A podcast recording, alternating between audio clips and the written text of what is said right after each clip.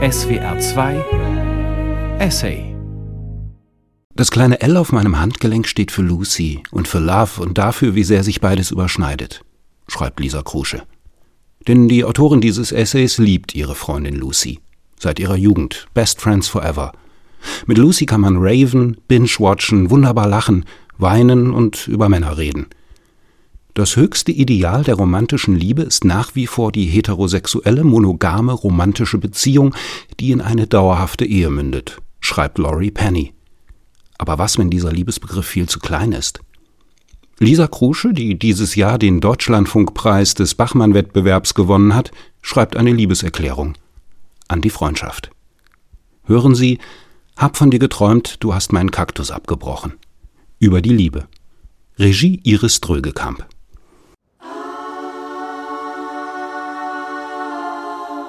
Unter Wasser. Das Leben ist ein Wirbelsturm.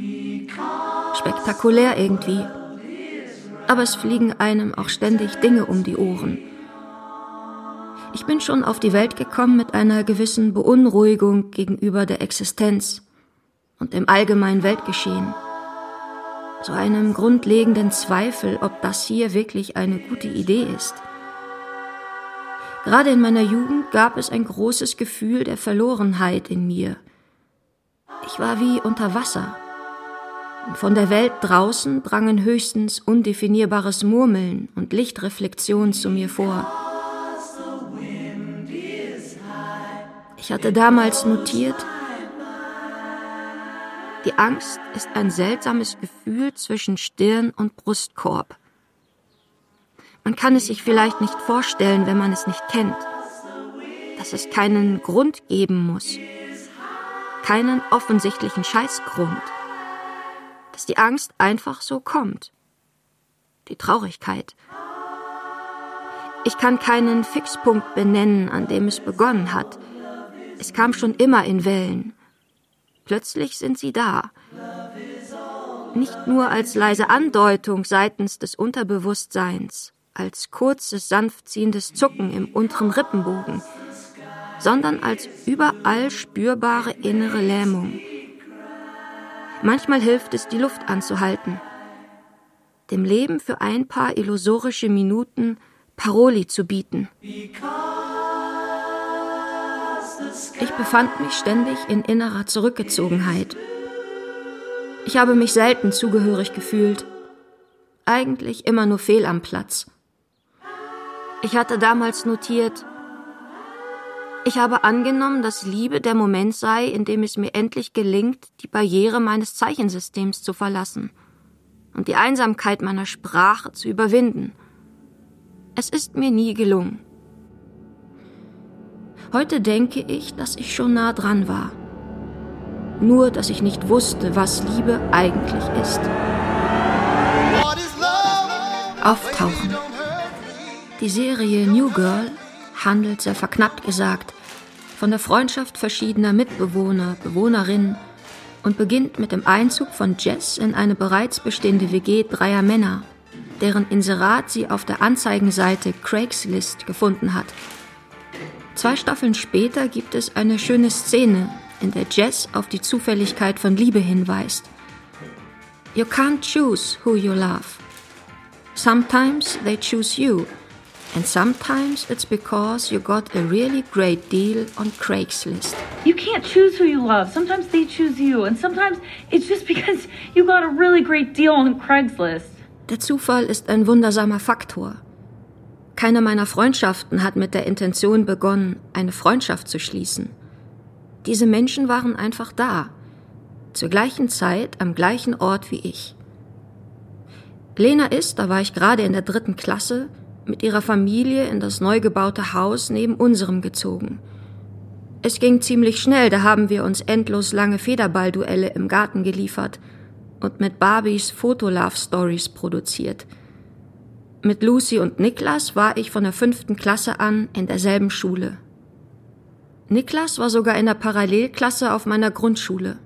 Aber alles, was ich da von ihm noch in Erinnerung habe, ist, wie er einen nassen Schwamm durchs Klassenzimmer schmeißt. Irgendwann ist er dann immer neben mir hergelaufen, um sich Kaffee aus der Cafeteria zu holen und vorsichtig tapsend zurück, damit nichts verschüttet wurde. Und dann dauerte es nicht mehr lang und wir haben gemeinsam Mathe geschwänzt und stattdessen auf dem kalten roten Lacksofa seiner Mutter Fernsehen geschaut und Nickerchen gemacht. Kira und ich waren beim selben Uni-Zeitungstreffen und uns auch ziemlich sicher darüber, dass wir alles anders wollten. Mehr Glitzer. Aaron Felix und Lilian waren Mitbewohner meines Ex-Freundes. Früher haben wir Mario Kart gespielt. Jetzt spielen wir gemeinsam mit ihrer Tochter. Diese Menschen waren einfach da. Und dann spielt man miteinander, kommt ins Gespräch, man lacht miteinander, man leiht sich 50 Cent, man schreibt die Hausaufgaben voneinander ab, man lästert über Techno-Partys, man trinkt Bananensaft zusammen, man sammelt grauenhafte Fotos voneinander auf der Festplatte, man tröstet einander, man steht Hausdurchsuchungen zusammen durch, man hört Hörspiele miteinander, man ärgert einander und irgendwann kapiert man es, wie wichtig einem diese Menschen sind, dass man sie liebt, dass man stolz darauf ist, an ihrem Leben teilhaben zu dürfen. Ich bin eigentlich nie stolz auf irgendetwas. Das ganze Konzept Stolz liegt mir einfach nicht. Aber auf meine Freundschaften bin ich stolz. Wir sind immer noch hier. Ich muss nicht mehr der Mensch sein, der ich früher war. Und das hat viel mit dem Auftauchen dieser Menschen in meinem Leben zu tun. Freundschaft ist das beste Krafttier. Meine Freundschaften haben mir geholfen, mich und mein Verhältnis zu der Welt neu zu sortieren. Das unsichtbare Komitee. Die Liebe bringt nicht Individuen miteinander in Verbindung, sondern vollzieht einen Schnitt in jedem von ihnen, als wären sie plötzlich von einer besonderen Ebene durchzogen, in der sie nun gemeinsam durch die Welt ziehen. Liebe ist nie miteinander sein, sondern miteinander werden. Lucy. Das kleine L auf meinem Handgelenk steht für Lucy und für Love und dafür, wie sehr sich beides überschneidet. Für Lucy sind öffentliche Liebesbriefe von mir nichts Neues. 21. Mai 2018. Hier sind die Dinge aus den Fugen geraten, aber nicht so sehr, dass alles einstürzt. Denn ein Haus ist nicht auf Fugen gebaut. Und wir haben ja immer noch uns und Burger.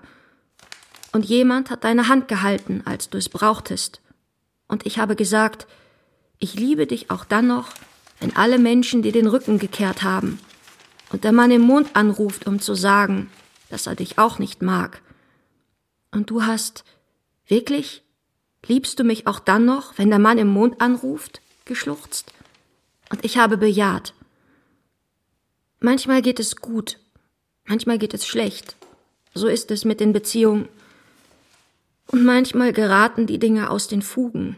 Und man muss sich entscheiden, weiterzugehen. Weil die eigenen Grenzen sind. Und weil es Sachen gibt, die muss man sich nicht anhören. Nie. Und vor allem du nicht. Weil du besser bist, als du denkst. Weil du das Besonderste bist. Ich sehe dich. Hell. Dunkel. Ich liebe dich mit nassen Wangen auf dem feuchten Rasen, auf dem Badezimmerboden, mit dem Kopf in der Schüssel, die ich für den Notfall neben dein Bett gestellt habe. Ich liebe dich. Immer. Ich sag es den Idioten, die zu blind sind, um dich zu begreifen. Ich sag es allen. Auch dem Mann im Mond.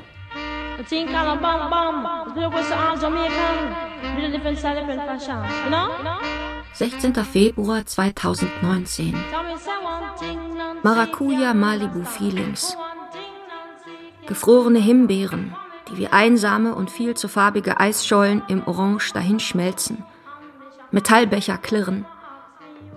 Unter den Decken haben sich unsere Beine verhakt. Um die Bettinsel herum ein Chaos aus Büchertürmen. Ein Kohlrabi rollt vorbei. Woher die Dinge eigentlich kommen, weiß niemand. Nur beim Rauch haben wir so eine Ahnung. Eine Mauer aus Zimmerpflanzen schirmt uns vor neugierigen Blicken derjenigen ab, die zufällig ins Zimmer gestolpert kommen. Zero bisher. An den Fenstern die Schlieren des ewigen Regens. Aber im Hintergrund singt Sister Nancy über ihre Ambition, MC zu sein. Und das macht einiges wett. Der Hund hat die Schnauze auf meinen Knien und flackernde Augenlider. Elle und ich tragen Zuckerstangen-Jumpsuit-Schlafanzüge. Rot-weiß gestreift. Gang-Look. Elle überredet mich, Schokoschaumküsse zum Frühstück zu essen. Immer abwechselnd. Ein Biss Schokoschaum, ein Schluck Kaffee. Kann nur empfehlen, es genauso zu halten. Ich habe Long Time No Liebesbrief an Elle geschrieben. Aber es sind harte Zeiten. Und harte Zeiten bedürfen weicher Zeilen. Einer ganzen gottverdammten Flut davon. Ich schreibe, es ist so. Hätte ich die allgemeine Erklärung der Menschenrechte geschrieben, stünde darin, die Freundschaft ist die natürliche Grundeinheit der Gesellschaft und hat Anspruch auf Schutz durch Gesellschaft und Staat. Du deservest alle Cheesiness der Welt und noch Parmesan obendrauf. Love you, in case I die und vor allem auch sonst. Like a small gang. Heute 16.18 Uhr. Ich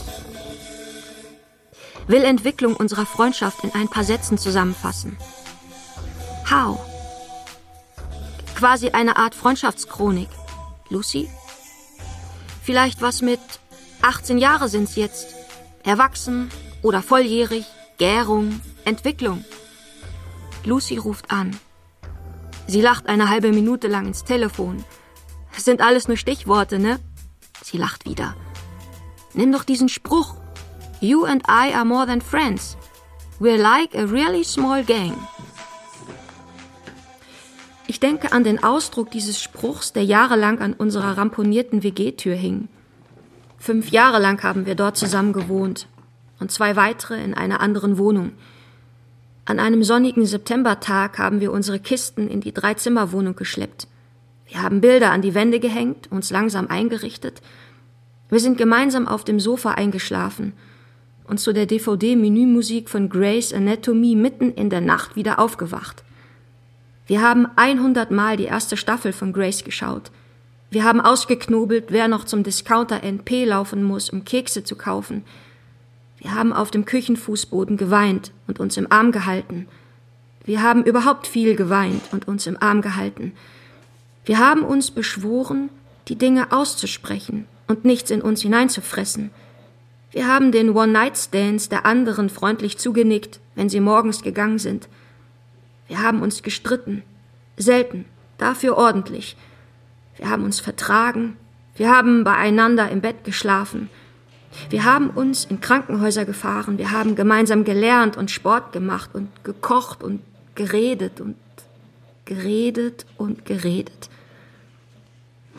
Wir haben endlos viele Stunden miteinander verbracht, endlos viele Telefonate miteinander geführt und endlos viele Sprach- und Video- und normale Nachrichten verschickt. Immer wenn ich deine Stiefel trage, fühle ich mich wie Pippi Langstrumpf, sagt Lucy jetzt am Telefon. Welche Stiefel? Die braunen von dir. Die sind eigentlich 2 Nummern zu groß. Mir fällt auf, dass ich noch kein einziges Mal darüber nachgedacht habe, dass sie eigentlich viel zu groß sein müssten. 18 Jahre. Und das Staunen über das Besondere und die Eigenarten und Schönheiten meiner Freundin hört nicht auf. Gestern. Ich bin voll gespannt, was daraus wird, sagt Lucy und meint ihr iPhone in meiner Jackentasche, das sie mir gegeben hat, damit ich unsere alten Chatverläufe anschauen kann. Es soll die Lücke schließen zwischen meinem uralten Samsung-Handy und meinem relativ neuen iPhone. Dazwischen ein iPhone, das nicht mehr angehen wollte und zu wenig iCloud-Speicher. Jetzt habe ich 3 Handys vor mir, teils mit gesprungenen Displays, teils mit mystischen, sonnenfinsternisartigen Flecken auf der Oberfläche und flackernden Bildschirmen. Kleine, schwarz glänzende Archive, voll von unseren Nachrichten und Fotos und Videos. Ich auch, sage ich. Wir sitzen in ihrem Auto auf dem Weg vom Ikea in Hannover nach Hildesheim. Ich fahre, weil Lucy nicht gerne fährt, ich schon. Wir hören Sean Paul Best-of-CD, weil das Auto nur CDs kann und weil Sean Paul ist. Lucy? Sean Paul ist im Mai in Bremen. What up? Lach, Smiley. Hol jetzt meine Schwester zu uns. Bei dir alles fit? Danke für den Nasenkuss übrigens. Empfangen 11.03.2014. Ich? Wann? Oh, lass hin da! Los! Einmal im Leben muss man sich das geben. Gesendet 11.03.2014. Nichts in diesem Auto, was nicht aufgeladen wäre. Alles steht im Verhältnis zu unserer Freundschaft. Alles ist damit verbunden. Zu allem kann man Anekdoten erzählen, Erinnerungen hervorkramen, Vergleiche anstellen. Sean Paul zum Beispiel. Musik unserer Jugend. Vor allem, weil wir irgendwann anfingen, hauptsächlich zu Dancehall-Partys zu gehen. Wir haben dazu in Clubs und auf Festivals getanzt. Einige von uns mehr und andere weniger betrunken. Haben im Bett gelegen und mitgesungen. Haben weirde Moves in der Küche dazu gemacht. Haben ihn live in Spanien gesehen und nicht so gut gefunden. Haben dazu Männer wie Simon, Lucy und Sven, ich, kennengelernt. Wurden von dieser Musik an die Beziehung zu diesen Männern erinnert. Später darüber geweint, darüber gelacht, wie sich die Dinge in die Freundschaft einschreiben oder die Freundschaft in die Dinge. Eine sehr unvollständige Liste von Sachen, bei denen ich sofort an Lucy denken muss. Plastikgabeln, Profi-Kuscheldecken, Anti-Schnarchbox-Handschuhe, Baseball-Longsleeves, Röstzwiebeln, Fotos, auf denen jemand seinen Finger in die Kamera hält, goldene Kreolen, Glisskur-Liquid-Silk-Express-Repair-Spülung zum Sprühen, Jane Austen-Romane, Das Haus am Frankfurter Platz, große Ecksofas, Tequila, Weihnachten, pinke Nike-Schuhe, Minz-Zitronenlimonade, seltsame Geschenke, Grey's Anatomy, Memes, Harry Potter, Kokosnussbecher, schlechte Wortwitze, Schoko-Croissants. Lisa? Schoko-Croissant in der Küche. Gesendet 20.06.2014. Lucy, du Göttin. Empfangen 20.06.2014. Lucy hat ihr iPhone 2015 bekommen und es bis Anfang 2020 benutzt. WhatsApp zählt 1519 Medien, Links und Docs zwischen uns. Das erste Foto, das ich Lucy geschickt habe, zeigt sie. Sie sitzt in einer Regionalbahn, hat ein schwarzes Kleid an und eine Sonnenbrille auf dem Kopf und lacht so doll, dass sich ihre Nase kräuselt. Ich mag das Foto sehr. Es ist bis heute ihr Kontaktfoto auf meinem Phone. Ihr Sperrbildschirmbild zeigt uns beide, ihr Kopf auf meinem Schoß. Ich schaue zu ihr runter und drücke ihr auf die Nase. Mein Hintergrundbild ist die Hälfte von ihrem Gesicht und ihrem Oberkörper, ein angeschnittenes Selfie, das sie mir letztes Jahr geschickt hat. Sie heißt bei mir Shorty Lucy. Ich bin unter Lizzie Honey abgespeichert. Kosenamen. Sweetie, wie ist dein Plan heute? Bleibst du oder kommst du? Hab Gossip. Millionen Kussis nach Bremen. Schnute, wir gehen gleich auf den Flohmarkt. Magst du mitkommen? Ahoi, Sexy. Ich komm heute Nacht irgendwann. Bin grad bei der MFG eingestiegen. Was geht bei dir so? Ich freue mich so auf zu Hause. Fetter Kuss. Babydoll, ich liebe dich. Gut, dass du bist. Call dich morgen. Du bist ganz wunderbar. Ganz und gar. Du auch, Schatzler. Schatz, hat Charlotte heute Geburtstag? Neujahr 2020. Das neue Jahr beginnt zwischen 3 Decken und 2 Menschen und einem Hund. Ineinander verhakt, die Übergänge sind fließend. Wo hört meine Nase auf? Wo fängt dein Nacken an? Füße an Schienbein, Rücken an Bauch, Haut an Fell. Der Hund träumt noch zuckend. Vielleicht von dem Kangal, der auf dem Gelände von Autoreparatur Aslan lebt, mit dem er sich bei jedem Vorbeigehen Nasenküsse durch den Zaun gibt. Vielleicht von 6 Händen, die gleichzeitig sein Bauchfell streicheln. Im Halbschlaf gleite ich noch ein bisschen durch das Flimmern meiner Gedankenwelt. Friedlich im Innern. Ich erinnere mich, wie ich vor einem Jahr ungefähr im Februar halb auf Lucys Brüsten, halb in ihrer Achsel einschlief. Wir hatten den Abend damit verbracht, einander im Arm zu halten und Netflix zu suchten und uns den Kopf zu kraulen. Irgendwann nachts wachte ich kurz auf und spürte unsere Körper aneinander. Und alles in mir strahlte warm. Ich konnte das nicht immer, so viel Nähe und Zärtlichkeit. Hauptsächlich wegen kontraproduktivem Selbstschutz, der immer eher für Abschottung und Zynismus plädiert hatte. Dass es mir in dieser Februarnacht und an Neujahr und in vielen anderen Nächten und Tagen möglich war und ist, verdanke ich zu großen Teilen Lucy und ihrer sturen Liebe mir gegenüber. Ich war ein steifes Handtuch, über das sie 5 Liter Linor gegossen hat. Und jetzt schnurrt mein Inneres in ihren Armen, statt bei jeder Berührung zurückzuweichen. Gleiches gilt für das Gedankenteilen.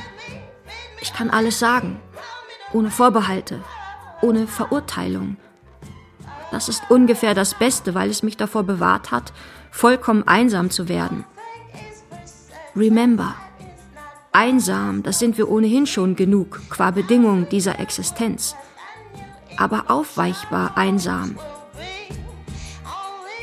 Langsam wachen wir auf. Erste zerzauste Wimpernschläge und sanfte Streckmanöver. Der Hund schlägt unsere Gliedmaßen ab. »Ich mach Kaffee«, sagt Joshua und tapst vorbei in die Küche. Ich kraule Lucy den Kopf. Sonntag, 9. Februar, 15.48 Uhr. Würdest du sagen, Kopfkrauli ist dein Liebstes auf der Welt? Ja, schon. Kopfkrauli, und du machst mir wunderschönes Essen. Gut, okay. War Recherchefrage für Text. Wollte gerade fragen. Will keine Unwahrheiten verbreiten über dich in der Welt.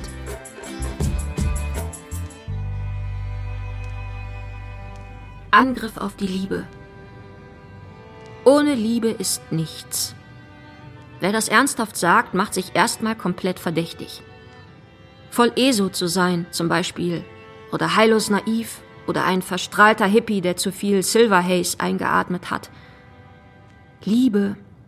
Ist das nicht was für Romcoms, Tagträume in glitzernden Tagebüchern, Jesus und Tarotkarten?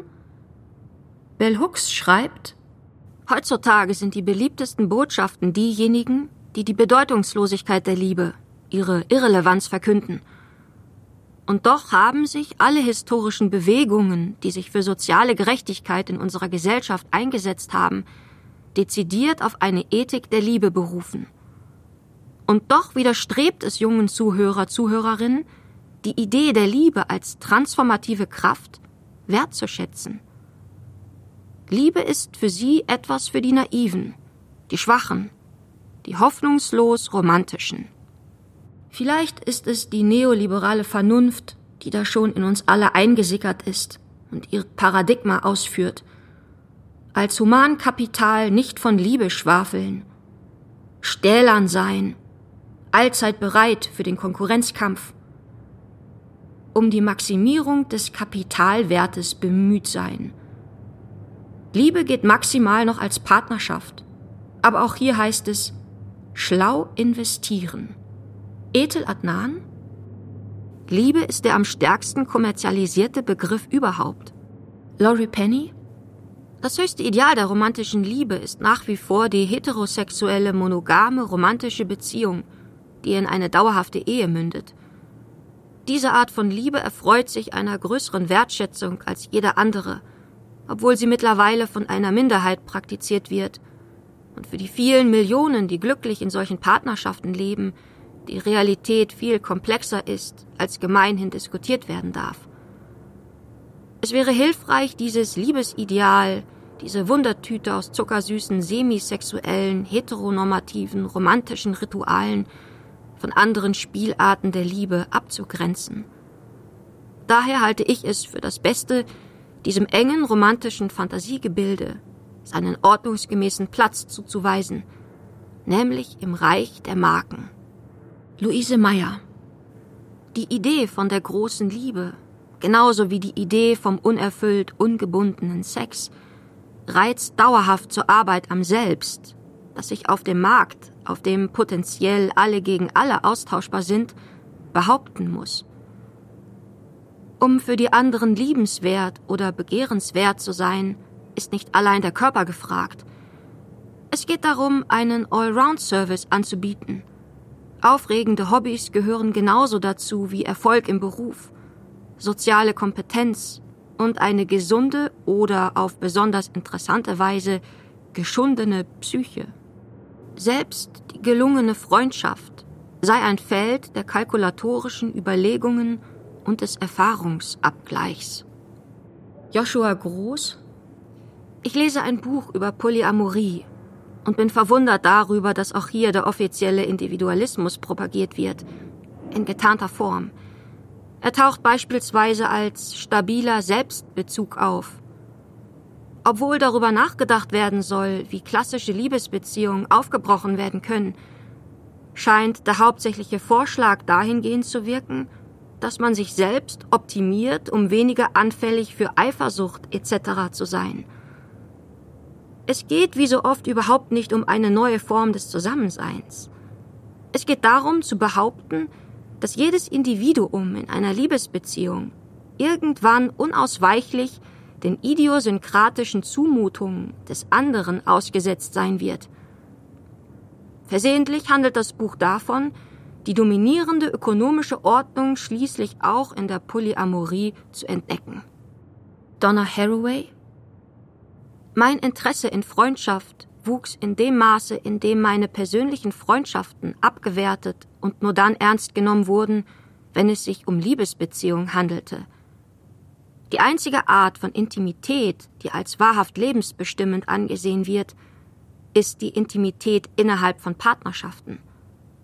Und das macht mich wütend, weil die Intimität von Freundschaften, die Intimität des Arbeitens und Spielens und die Intimität in Verbindungen zum Nichtmenschlichen für mich absolut fundamental ist. Die Liebe hat es nicht leicht. Sie steht von ziemlich vielen Seiten unter Beschuss. Sie wird abgetan oder es wird sich ihrer bemächtigt. Sie wird gewinnbringend getrimmt, dem Sexismus untertan gemacht, gamifiziert. Problematisch finde ich auch, dass Liebe gleichgesetzt wird mit Partnerschaft. Ich möchte Liebe als Haltung zur Welt und zu meinen Mitmenschen verstanden wissen, als ein Handlungsprinzip.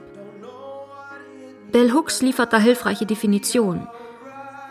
Liebe sei die Bereitschaft, das eigene spirituelle Wachstum und das der anderen zu unterstützen. Das heißt, dass man für sich nicht beanspruchen kann, zu lieben, wenn man sich verletzend oder missbräuchlich verhält. Liebe und Missbrauch können nicht koexistieren. Außerdem führt Bell Hooks die Prinzipien einer Liebesethik an.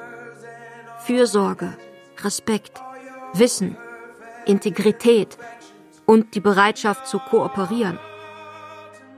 Begreift man Liebe so, ist sie eine übergeordnete Kategorie, die ihren Ausdruck in verschiedensten Beziehungsweisen finden kann. In der Partnerschaft, zwischen Eltern und Kindern, im Verhältnis von Menschen zu nichtmenschlichen Wesen, in der Solidarität, in der Freundschaft.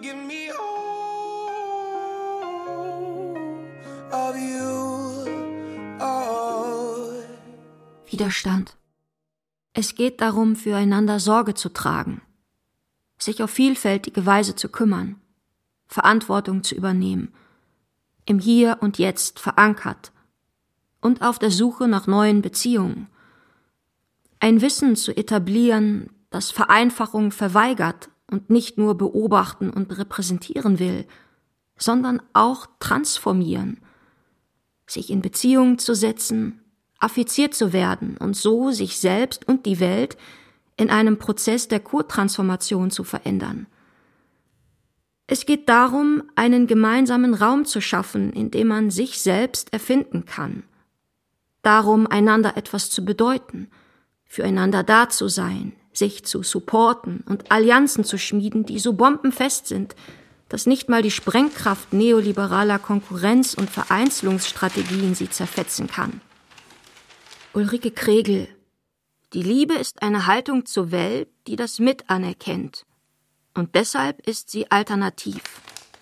Wo der Neoliberalismus Diskurse und Praktiken umwälzt und tief in das Subjekt eindringt, um es dazu zu bringen, sich selbst als möglichst attraktiv für Investoren zu gestalten und immer danach zu fragen, welchen Mehrwert man aus Dingen und Menschen ziehen kann, bietet die Liebe die Möglichkeit einer gegenläufigen Bewegung. Harry G. Frankfurt: Die wirklich wesentliche Beziehung zwischen Liebe und dem Wert des Geliebten liegt in der entgegengesetzten Richtung. Wir lieben die Dinge nicht zwangsläufig deshalb, weil wir ihren Wert erkennen und uns von ihnen fesseln lassen. Vielmehr gewinnt das, was wir lieben, notwendig an Wert für uns, weil wir es lieben. Wenn uns Zeiten bevorstehen, die noch viel schlimmer sind als jetzt, wenn sich die Welt zu einer weitaus schlimmeren Version ihrer selbst entwickelt, einer Version, die die Trump-Jahre wie einen Sonntagsspaziergang wirken lässt, ist es unbedingt notwendig, dass wir gut zueinander sind, anstatt uns gegenseitig und diesen Planeten in einem krankhaften Modus exzessiver Barbarei hart zu ficken, bis nichts mehr übrig ist. Alain Badiou: Eine der Aufgaben der Gegenwart ist also die Verteidigung der Liebe, insofern sie subversiv und dem Gesetz fremd ist. In der Liebe vertraut man dem Unterschied, anstatt ihn zu verdächtigen. In der Reaktion verdächtigt man immer den Unterschied im Namen der Identität. 19. September 2016. Dafür habe ich seine Zahnbürste angeleckt und Popel an ihre Schuhe geschmiert. Ich liebe dich. 27. Dezember 2016. Ich liebe unser Zuhause. 14. Juni 2016. Heyo, die Küche sieht voll gut aus. I also like the system. Hab nur ein bisschen gebraucht, bis ich das Müsli gefunden habe. Lachsmiley. Unendlich viel Liebe an dich für diese gute Tat. Oh, Lisa, you make me feel good. By the way, ich gehe nie wieder so spät ins Bett. 11. April 2017. Ich liebe dich. Bitte geh nicht. Sad Smiley. Ich liebe dich. 30. November 2017. Schneidest du mir nachher die Spitzen? Werde mir gleich Tutorials bei YouTube reinziehen und entscheiden, ob es meine Fähigkeiten überschreitet. I'm so excited.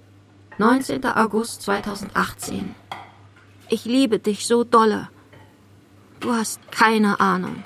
11. September 2018. Bin jetzt auf dem Heimweg und wünschte, du wärest bei mir.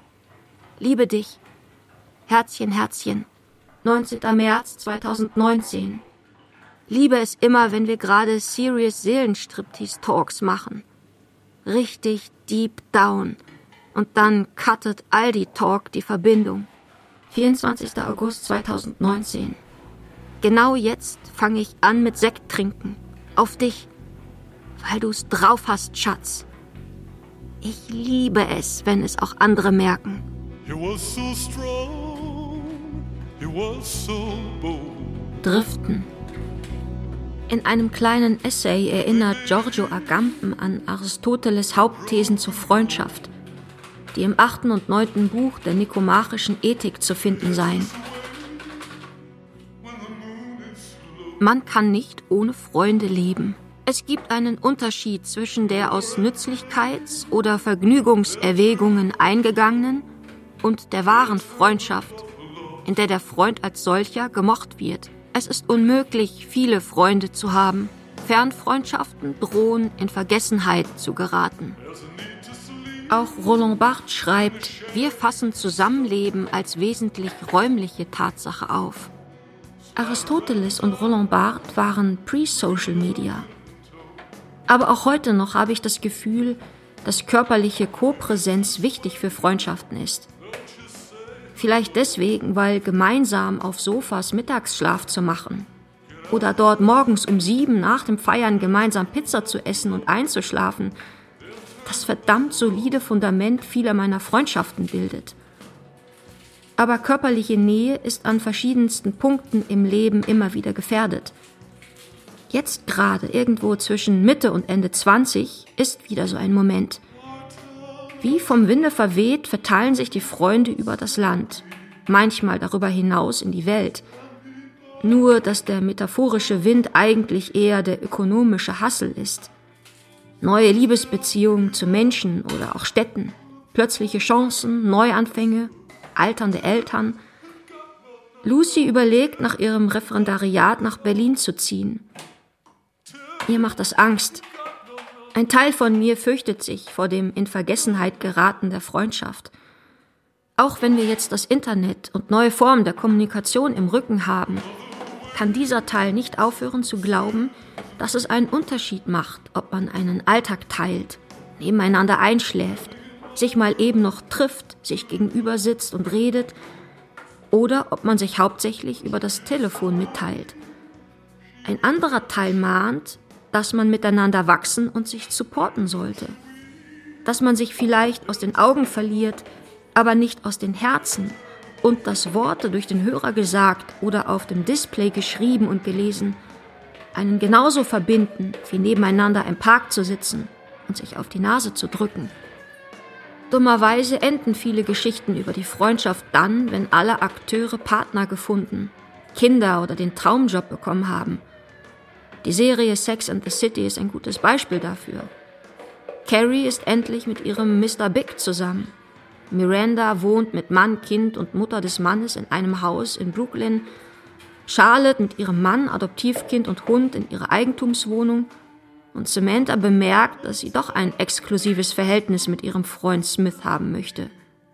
Die Serie endet. Diese Plotstruktur passt zu einer Aussage von Bell Hooks, die davon schreibt, dass in Freundschaften lieben zu lernen uns auf eine Art empowern würde, die es möglich machen könnte, diese Liebe in unsere romantischen Partnerschaften oder Familien zu tragen. Für mich begeht sie dabei den Fehler, die Freundschaft durch ihre Anwendbarkeit auf andere Beziehungsformen zu legitimieren und so die verschiedenen Ausdrucksformen von Liebe zu hierarchisieren. Freundschaft erschöpft sich keinesfalls in der Funktion als Zapfsäule für Energie und Liebe, die man dann in andere Formen des Zusammenseins steckt. Auch die Serie Friends schließt zwar nicht mit dem Ende der Freundschaft ab, aber doch mit einem massiven Einschnitt und einer Vereinzelung der Charaktere.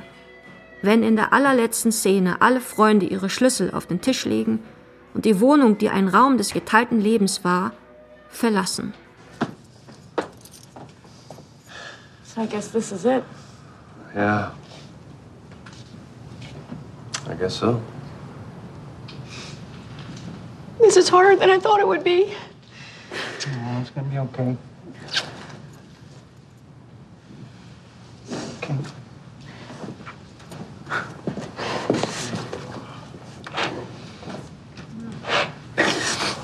Well, do you guys have to go to the new house right away, or do you have some time? We got some time. Okay, should we get some coffee?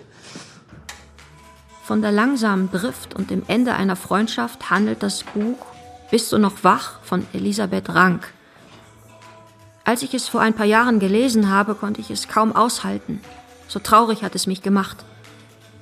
Wohl, weil es so wahr ist. Weil es immer mal wieder Situationen gab und gibt, in denen ich das Driften meiner Freundschaften ganz deutlich spüren konnte. Und auch, wie es mir den Atem raubte. Als würde mir etwas Lebenswichtiges entzogen. Nach Lucys und meinem schlimmsten Streit, in dem es vor allem um unsere gemeinsame oder eben nicht so gemeinsame Zukunft ging und auch darum, wie man mit solchen Fragen umgeht, jeder für sich allein oder in gemeinsamer Absprache und Entscheidung, hatten wir einen Monat lang keinen Kontakt. Zum ersten Mal jemals. Während dieser Funkstille taumelte ich seltsam, in mir selbst isoliert, durch die Gegend. schwankte zwischen Selbsthass und Sehnsucht und Wut, versuchte mich frei zu fühlen, fühlte mich aber vor allem am Arsch. Ich hatte Liebeskummer, aber nicht solchen, den man mit ein bisschen Eis und Binge-Watching à la Marvel-Filme bekämpfen konnte. Notierte, hab mich selten in meinem Leben so alleine gefühlt. Oder doch, als ich jünger war. Mir hat das Weggehen und das Aufhören nie jemand beigebracht. Und auch keine Praktiken, wie man die Freundschaft durch Zeiten der Transformation führt. Wie man der Tatsache zärtlich Genüge tut, dass alles einer ständigen Transformation unterlegen ist. Vielleicht so wie in dem Film Frances Ha, in dem es um den gegenseitigen Verlust zweier Freundinnen geht, aber auch um das, was bleibt. Die 27-jährige Frances lebt mit ihrer besten Freundin Sophie, die sie seit dem College kennt, in einer Wohngemeinschaft, bis Sophie sich entscheidet, auszuziehen. Die beiden Freundinnen scheinen sich zusehends zu entfremden. It's that thing when you're with someone and you love them and they know it and they love you and you know it. But it's a party and you're both talking to other people and you're laughing and shining and you look across the room and catch each other's eyes. But not because you're possessive or it's precisely sexual, but because that is your person in this life. And it's funny and sad, but only because this life will end, and it's the secret world that exists right there in public, unnoticed, that no one else knows about. It's sort of like how they say that other dimensions exist all around us, but we don't have the ability to perceive them. That's what I want. Out of a relationship. Das ist wahnsinnig schön gesagt. Und der Film findet dann auch ein sehr versöhnliches und hoffnungsvolles Ende. Bei der Premiere von Frances' erster eigener Choreografie ist Sophie anwesend. Und es passiert genau das, was Frances beschrieben hat. Die beiden tauschen Blicke über den Raum hinweg und man bemerkt, da ist noch etwas, da ist noch viel, eine eigene geheime Welt, in der Öffentlichkeit. Unbemerkt. Mein ungeschlagenes Freundschafts-Lieblingsnarrativ findet sich aber in Grey's Anatomy. Vielleicht hat die Serie es auch leicht, ungefähr so wie Sean Paul, weil sich auch in sie längst Lucys und meine Geschichte eingeschrieben hat. Immerhin gucken wir die Serie gemeinsam, seit wir 15 sind. Was wir neben den Blicken von Patrick Dempsey am meisten lieben? Die Verbindung von Meredith und Christina. Weil deren Freundschaft immer und unangefochten tiefer geht als alle ihre Liebschaften. Weil sie von Liebeskummer, Stress mit den Vorgesetzten, Fährunglücken, Autounfällen, einstürzenden Häusern, Schießereien, Flugzeugabstürzen, alles gemeinsam durchgestanden haben, was man nur durchstehen kann. Bis die Produzentin Shonda Rhimes der Sache ein Ende setzte und Christina aus der Serie schrieb. Seitdem gucken Lucy und ich die neuen Folgen nicht mehr. If I murdered someone, she's the person I called to help me drag the corpse across the living room floor. You're my sister, you're my family, you're all I've got. Sing goodbye. This is just willow girl. Hello. You are my person. You will always be my person. Keep away the cold. I'm free. I love you, Christina. Oh no, this ain't goodbye. Sehnsucht. Was geht denn? Respekt. Warst du im Freibad? Vermiss dich und das Sofa jetzt schon. Komm gleich in Gießen an. Yeah. Und dann zu 5 Auto fahren. Yeah. Na du Peilo. Wie ist es? Gewittert bei euch auch so? Ich hoffe nicht. Bin jetzt ganz allein in der Wohnung und muss mich erstmal daran gewöhnen. Ich vermisse euch jetzt schon, als wäre ich einen Monat weg. Sad Smiley. Hab ein wenig Wein zu mir genommen. Und jetzt vermisse ich dich fürchterlich. Ja, ich vermisse dich auch voll. Es ist einfach nicht richtig, wenn wir an Tagen wie Silvester nicht zusammen sind. Auf keinsten. Kann ich gleich zurückrufen? Extended Kin. Unsere Gesellschaft hat sich auf die Familie eingeschossen. Dabei ist das, was sie unter Familie versteht, ein ziemlich spezifisches Modell, das manche Formen des Zusammenseins bevorteilt, insbesondere die Ehe, und andere benachteiligt oder ausschließt. Die Kleinfamilie ist als Norm Teil der Machtstrukturen. Bell Hooks. Kapitalismus und Patriarchat als dominierende Strukturen haben gemeinsam daran gearbeitet, Einheiten erweiterter Verwandtschaft zu untergraben und zu zerstören. Diese erweiterten familiären Zusammenschlüsse wurden durch privatisierte kleine autokratische Einheiten ersetzt. Das führte zu einer zunehmenden Entfremdung und erleichterte den Missbrauch von Macht. Der Vater bekam die totale Herrschaft und die Mutter eine untergeordnete Herrschaft über die Kinder. Die Trennung der Kleinfamilie von der erweiterten Verwandtschaft machte die Frau abhängiger von einem einzelnen Mann und die Kinder abhängiger von einer einzigen Frau. Viele von uns lernen als Kinder, dass Freundschaft nicht der gleiche Wert beigemessen werden sollte wie der Familie. Dabei bietet Familie oft deutlich mehr Verstörung als Halt und Sicherheit. Was mich angeht, ist Blut vielleicht dicker als Wasser, aber nicht als Freundschaft. Als ich mit 16 beschloss, meinen Vater zu fragen, was da eigentlich genau los war mit seiner Beziehung zu meiner Mutter und zu mir, und er beschloss mir zu sagen, dass er mich erstens nie gewollt und ich zweitens mit meiner bloßen Existenz sein Leben zerstört hätte, war es das Wissen darum, dass Niklas mich zur Tür gebracht und versichert hatte, er würde auch danach noch dort stehen, das mich durch dieses Gespräch gebracht hat. Und Jahre danach waren es meine Freunde, die mir Raum und Rahmen schufen, mit Verletzungen dieser Art umzugehen, ohne daran zu verzweifeln. Ich bin nicht allein. Es gibt Hände, die mir Kakao reichen und Arme, die mich halten und Schweigen, das mich umhüllt und Worte, die mich erreichen. Und es gibt so viel schwarzen Humor. Wie fucking viel haben wir schon gelacht über diese ganze große Scheiße. Bell Hooks. Wenn wir in unseren Familien, die der erste Ort von Gemeinschaftlichkeit sind, da uns geboten ist, keine Liebe erfahren, bietet Freundschaft einen Raum, in dem insbesondere Kinder die Möglichkeit haben zu lernen, was Liebe ist und wie Gemeinschaft funktioniert. Unsere Freunde können wir uns aussuchen, weswegen viele von uns von der Kindheit bis ins Erwachsenenalter in Freundschaften nach der Fürsorge, dem Respekt, den Ratschlägen und der Unterstützung unserer individuellen Entwicklung suchen, die wir in unseren Familien nicht bekommen haben.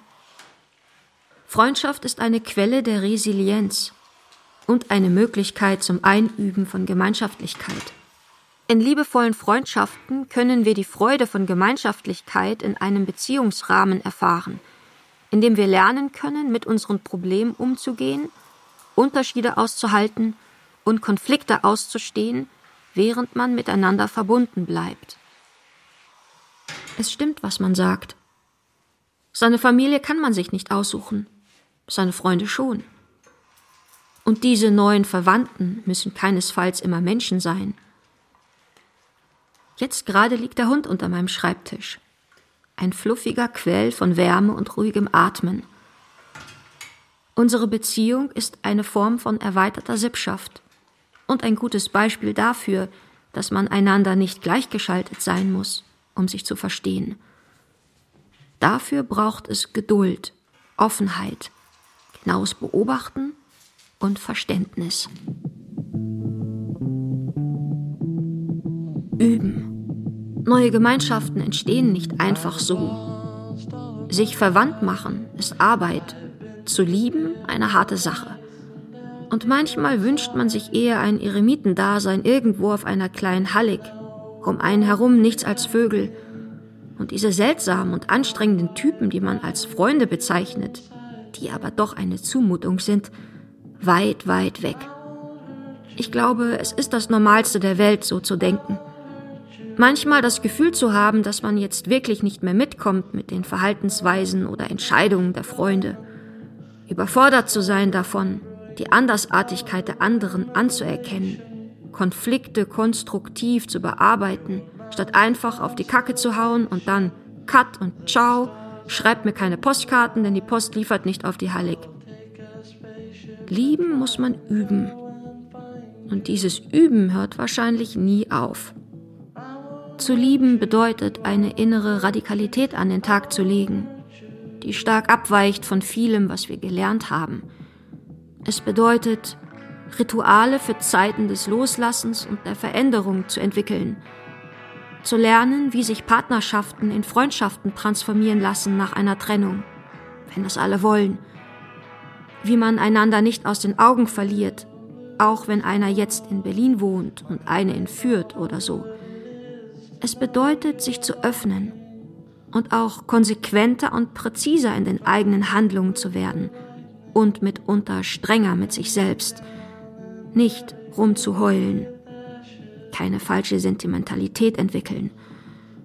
Es bedeutet, immer wieder den Versuch zu unternehmen, die Barriere des eigenen Zeichensystems und die Einsamkeit der Sprache zu überlisten. Muster, Strukturen und Vorstellungen von dem, was angeblich sein sollte oder sich angeblich so gehört, zu hinterfragen und sich stattdessen ehrlich die Frage zu stellen, wie das gehen kann.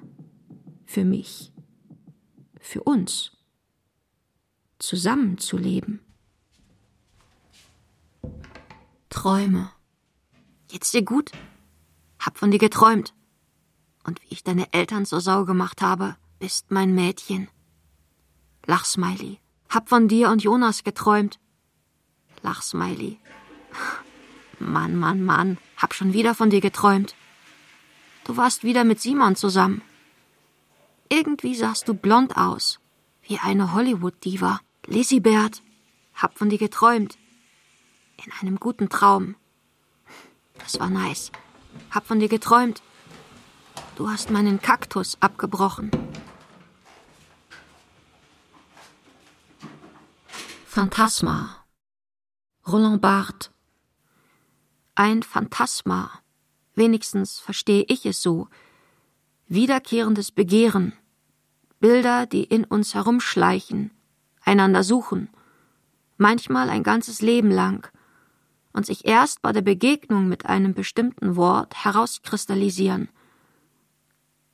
Was mich hier beschäftigt, ist eine bestimmte Lebensvorstellung, eine Lebensführung. Bei einer Zufallslektüre ist nun dieses Phantasma dem Wort begegnet, das seinen Kristallisationsprozess in Gang gesetzt hat. Auf dem Berg Athos, koinobitische Klöster und Mönche, die einsiedlerisch leben und zugleich über eine gewisse Struktur innerlich miteinander verbunden sind, gleich idiorhythmische Siedlung. Jedes Subjekt folgt seinem eigenen Rhythmus. Wichtig ist nun zu verstehen, dass es ein Phantasma nur geben kann, wenn es einen Schauplatz, ein Szenario, das heißt einen Ort gibt. Im Grunde ist es eine Landschaft. Ich sehe mich dort am Rande einer Terrasse, das Meer in der Ferne, den weißen Mauerputz. Mein Phantasma verbindet sich mit Barths Vorstellung von der Idiorhythmie und sieht so aus. Morgen. Kurz vor Sonnenaufgang schleichen wir zur Autoreparatur Aslan, bewaffnet mit einem Bolzenschneider. Wir befreien den Kangal. Unser Hund fiebt ganz aufgeregt, als wüsste sie, dass sie ihren Freund bald zum ersten Mal von ganz nah beschnuppern kann. Der Kangal ist mucksmäuschenstill. Auch er ahnt Dinge. Wir schneiden ihn frei. Es bleibt nicht viel Zeit für Freudentänze. Telepathisch signalisieren wir uns die Freude über die Zusammenführung. Wir beladen das Auto. Der Hund sitzen im Kofferraum. Joshua auf der Rückbank, Lucy neben mir auf dem Beifahrersitz. Wir sind vielleicht manchmal hilflos, aber wir sind nicht alleine, sagt Joshua zu dem Hund. Wir fahren nach Süden und jeder, der will, darf mit. Wir ziehen in ein Haus irgendwo zwischen Bergen und Meer. Wir liegen in Hängematten. Wer will, kann nackt sein. Unsere Fußsohlen sind alle sehr fröhlich. Die Hunde dösen im Schatten. Wir leben jeder für sich, aber auch miteinander. Es gibt genug Platz und genug Geld und genug Zeit und genug Strand. Und vielleicht wird es schlimmer kommen, weil das immer sein kann. Aber wir sind beieinander. Ich fühle es so sehr, wenn Joshua schreibt, Zusammensein ist die reparativste Praktik, die ich kenne. Weil wenn die Angst reinkickt, wird das Entkommen nie ein individueller Akt sein. Hab von dir geträumt, du hast meinen Kaktus abgebrochen. Über die Liebe. Mit Jana Schulz. Ton und Technik Daniel Sänger und Sonja Röder. Regie Iris Drögekamp. Redaktion Michael Lissek. Eine Produktion des Südwestrundfunks 2020.